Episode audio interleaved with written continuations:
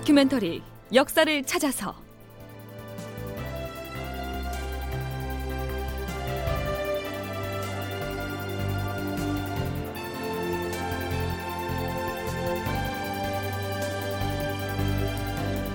제 749편 충주가 무너졌다.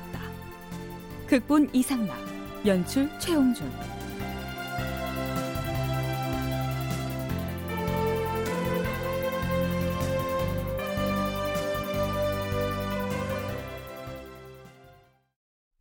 여러분 안녕하십니까? 역사를 찾아서의 김석환입니다.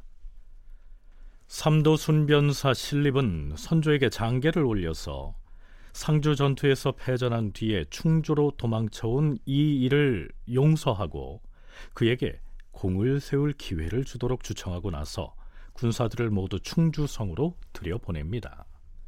그런데요. 애당초 유성룡과 신립이 서로 부관으로 데려가려고 탐을 냈던 종사관 김여물은 신립이 천혜의 요새인 조령을 버리고 충주성에 배수의 진을 치자 이미 패배를 예견했죠. 그는 비장한 내용의 편지를 써 하인을 시켜 아들 김유에게 보냅니다. 이곳 충주에 와서 삼도의 군사를 징집한다고 알렸으나 한 사람도 제 발로 찾아오는 사람이 없구나. 남아로 태어나서 나라를 위하여 죽는 것은 진실로 당연한 일이라 할 것이다.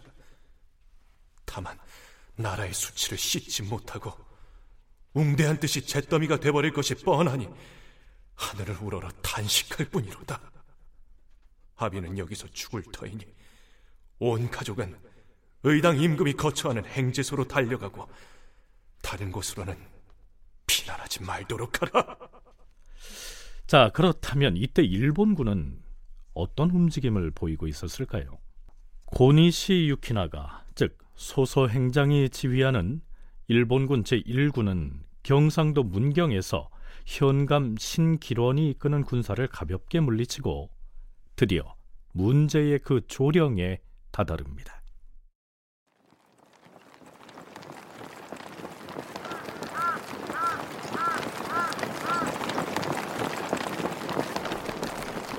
멈춰라! 이곳이 지세가 험하기로 소문난 조령이라 했겠다. 틀림없이 조선군이 복병을 배치해 놓았을 것이다. 좌우로 흩어져서 살펴보아라.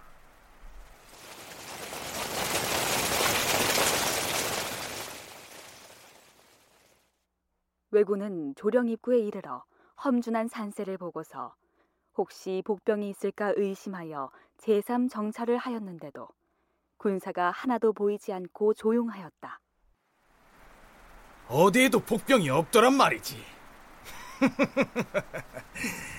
그럼 이제 거칠 것이 없게 되었다. 본대에 연락해서 안심하고 행군하라 이르라. 한편 이 무렵 가토 기요마사 즉 가등 청정이 지휘하는 일본군 2군대는 포항의 장기를 출발해 영일, 안동 그리고 풍기 등을 차례로 함락시키고 고니시의 제1군대와 합류하기 위해 역시 조령 쪽을 향해 진격하고 있었죠. 그런데요. 임진년 4월 27일 밤 신립의 명을 받고 조령 방면으로 정찰 나갔던 병사 둘이 달려와서는 화급하게 보고를 합니다.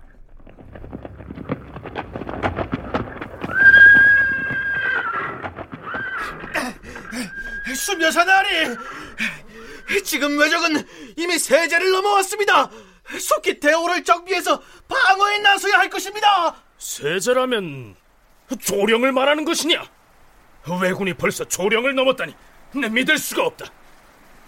내가 직접 가서 확인해 보겠다. 이리야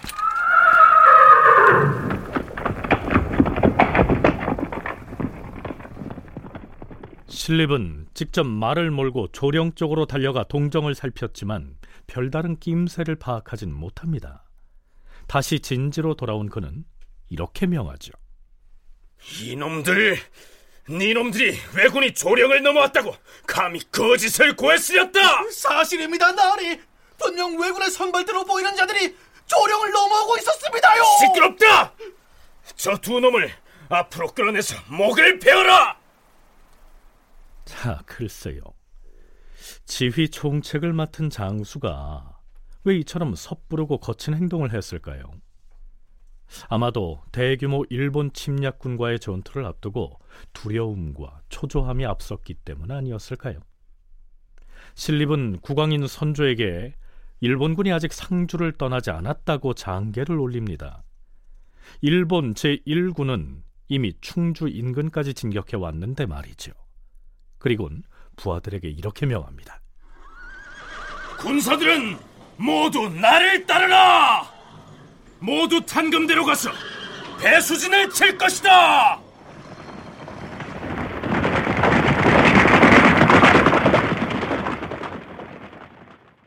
탄금대는 충주 읍내에서 오리쯤 떨어진 곳에 있었는데 신립의 군대가 배수진을 치고 주둔한 진지 앞에는 논과 습지가 많아서 실제로 말을 달리기에는 매우 불편하였다.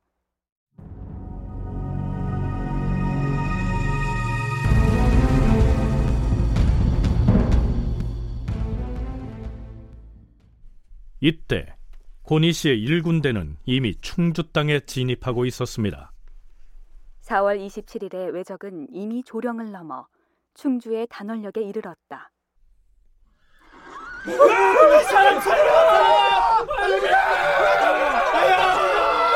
남녀노소 가릴 것 없이 모조리 쏘아 죽여라! 마을을 모두 불태워라!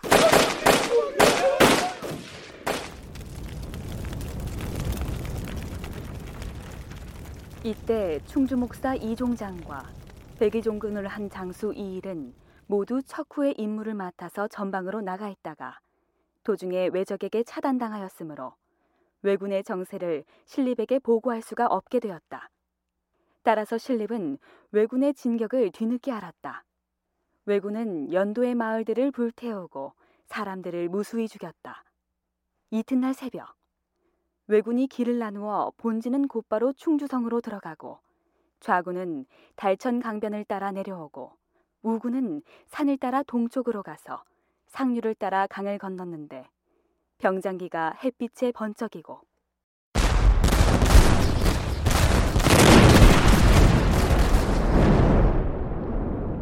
보성이 천지를 진동시켰다. 신립은 허둥지둥 어찌할 바를 몰랐다. 그는 종사관 김여무를 불렀다. 종사관은 붓을 잡으라. 아니, 순변사 나리. 지금은 창칼을 들고 적진으로 뛰어들어야 할 때인데 어찌 한가로이 붓을 잡으라 하는 것입니까? 주상 전하께 이곳의 상황을 고해야 할 것이 아닌가? 지금 당장 전하께 올리 장계를 작성하라. 알겠습니다.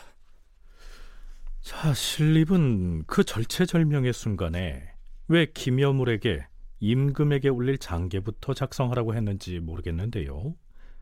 열려실 기술에서는 이 장면을 이렇게 기술하고 있습니다. 신립이 김여물에게 급히 임금에게 올릴 장계를 지으라고 하였다. 김여물이 갑옷과 투구를 쓰고 팔에는 활을 메고 허리에 화살통을 찬 채로 붓을 놀려 장계를 작성하니 사각사각 글씨 쓰는 소리만이 정적을 깨뜨렸다. 김여물은 다 쓰고 나서 붓을 던졌는데 한 글자도 잘못 쓴 글자가 없었으므로 지켜보던 군사들이 모두 탐복하였다. 종사관 김여물에게 묻겠노라. 자네는 여기서 살아나가려고 하는가? 순변사 나리. 어찌하여 나를 한낱 죽음을 두려워할 사람으로 여기시오. 그러면 나와 함께 적진으로 진격하자. 자, 모두 돌격하라!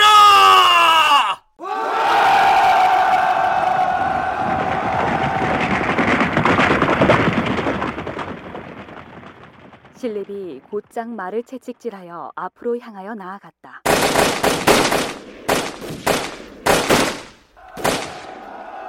왜군이 조총을 쏘자 조선의 군사들은 곧 대열을 이루지 못하고 점점 흩어지거나 혹은 달아나서 숨어버렸다.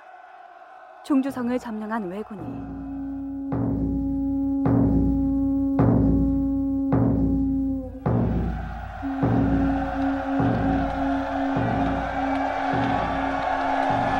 대각 소리를 세 번 울리자 왜군이 일시에 뛰쳐나와 공격하니 신립의 군사가 크게 패하여 물러났다. 왜적이 벌써 사면을 포위하였으므로 신립은 도로 진을 친 곳으로 달려갔다. 더 이상 물러설 곳이 없었다.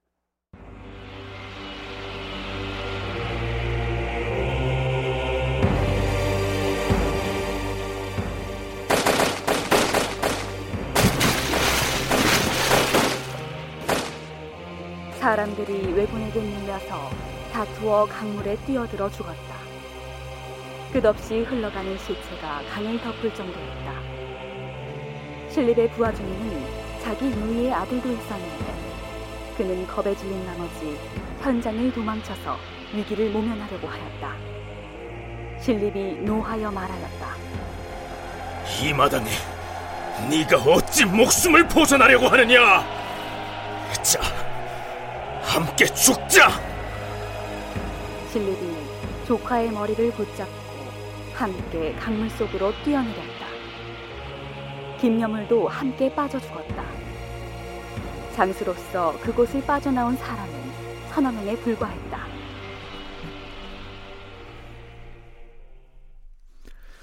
이렇게 해서 서울로 향하는 주요한 길목인 충주마저 무너집니다.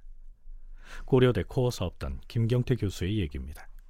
어쩔 수 없이 신립과 김영울이 말에 탄채 활을 쏘며 많은 적을 사살했음에도 불구하고 마침내 스스로 물에 뛰어들었다 이렇게 기록이 되어 있는데요. 뭐 여러모로 아쉬운 면이 느껴지는 어떤 전투지만 만약 조령을 지켰다라는 가정에 대해서 짧게 말씀드리자면 만약 조령이라는 천혜의 요새를 지켰다면 물론 더 버틸 수 있었을 것이다. 시간을 끌 수 있었을 것이다. 이렇게 생각이 됩니다. 그러나 조령을 거치지 않고 우회하는 방법도 있었고 실제로 그 방향을 택한 후속 일본군 부대가 있었고요. 일본군 병력이 뒤어 계속 북상하는 상태였으므로 1만 8천 규모를 가진 그 이상의 규모를 가진 일본군들이 뒤어 계속 들어오는 상황이었으니까 이곳을 지켰다고 해서 전쟁의 구도가 완전히 변했을 것이다.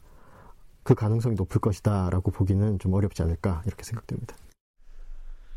네, 앞에서 우리는 신립이 조령을 포기하고 기병 전술을 쓰겠다고 탄금대 벌판에다 진지를 구축한 이 대목을 조금 비판적으로 짚어봤었는데요. 만일에 애당초 조령의 험한 지세를 이용해서 그곳에 군사를 잠복시켜서 방어했다면 어떻게 됐을까요? 물론 일본군의 진격을 지연시켜서 방어 태세를 갖출 시간을 얼마쯤 벌 수는 있었겠으나 전쟁의 구도 자체를 뒤바꿀 만한 변수가 되지는 못했을 것이다. 김경태 교수의 견해가 그렇습니다. 자, 그런데요. 중과 부적의 그 충주 전투에서도 목숨을 보전한 채 탈출을 한 장수가 있었습니다. 상주 전투에서도 격전의 현장을 빠져나와서 목숨을 건졌던 이일 바로 그 사람이죠. 인조 때의 문신 박동량이 쓴 기재 잡기에는 이렇게 기술되어 있습니다. 이 일은 전장에서 몸을 빠져나와 산중으로 도망하였다. 그때 산중에서 두세 명의 왜군을 만났다. 개섰거라! 이놈들이라도 쏘아 죽여야겠다! 자, 내 화살을 받아라, 이놈들아!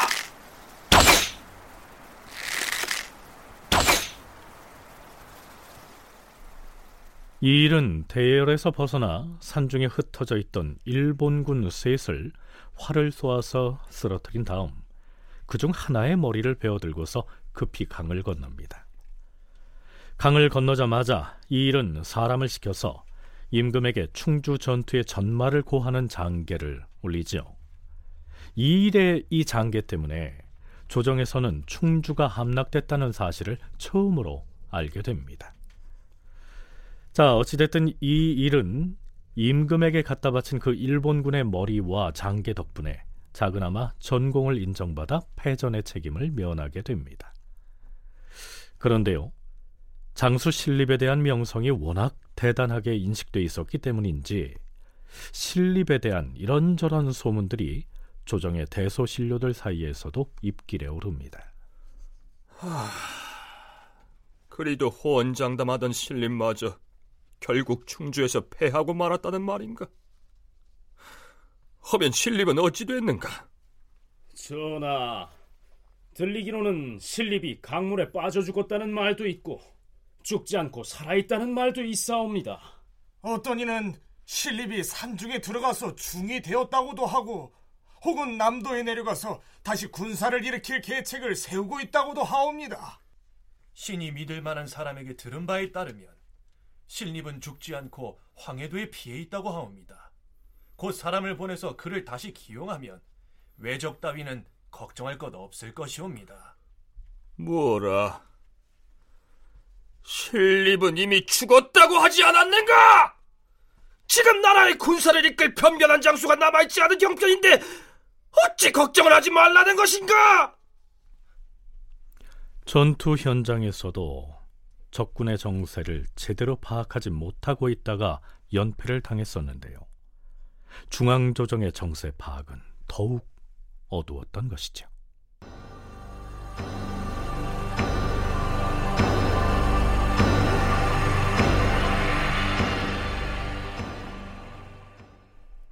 임진왜란 그리고 선조임금 하면 얼른 떠오르는 말이 있지요. 몽진이라고 하는 말입니다. 이 몽진이라는 한자를 풀이하면 머리에 먼지를 뒤집어 쓴다 이러한 뜻이죠. 임금이 국난을 당해 먼지를 뒤집어 쓰고 피난을 가는 것을 일컫습니다.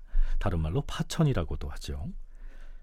사실 충주 전투가 시작되기 이전부터 조정에서는 몽진에 대한 논의가 이루어지고 있었습니다.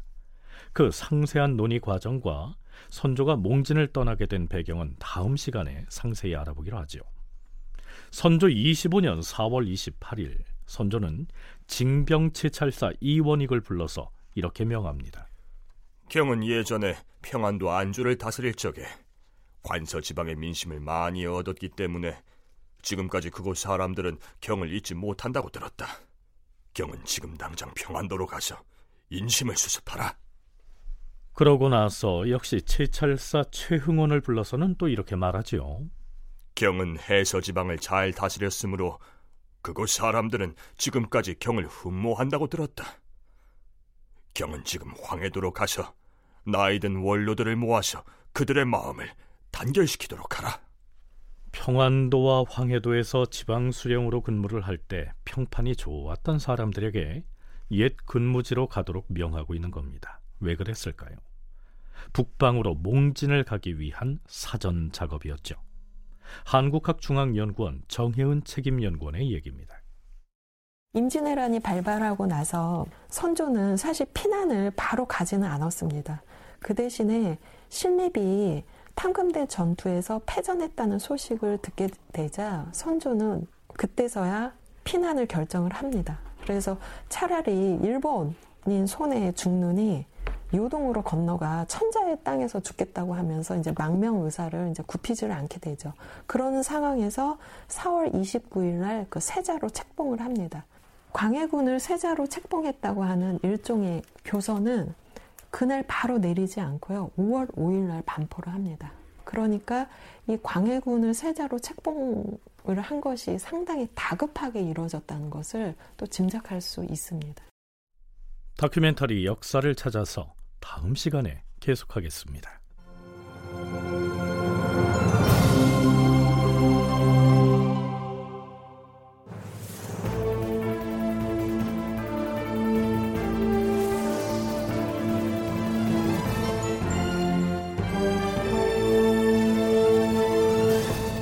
다큐멘터리 역사를 찾아서 제 749편 충주가 무너졌다. 이상락 극본 최홍준 연출로 보내드렸습니다.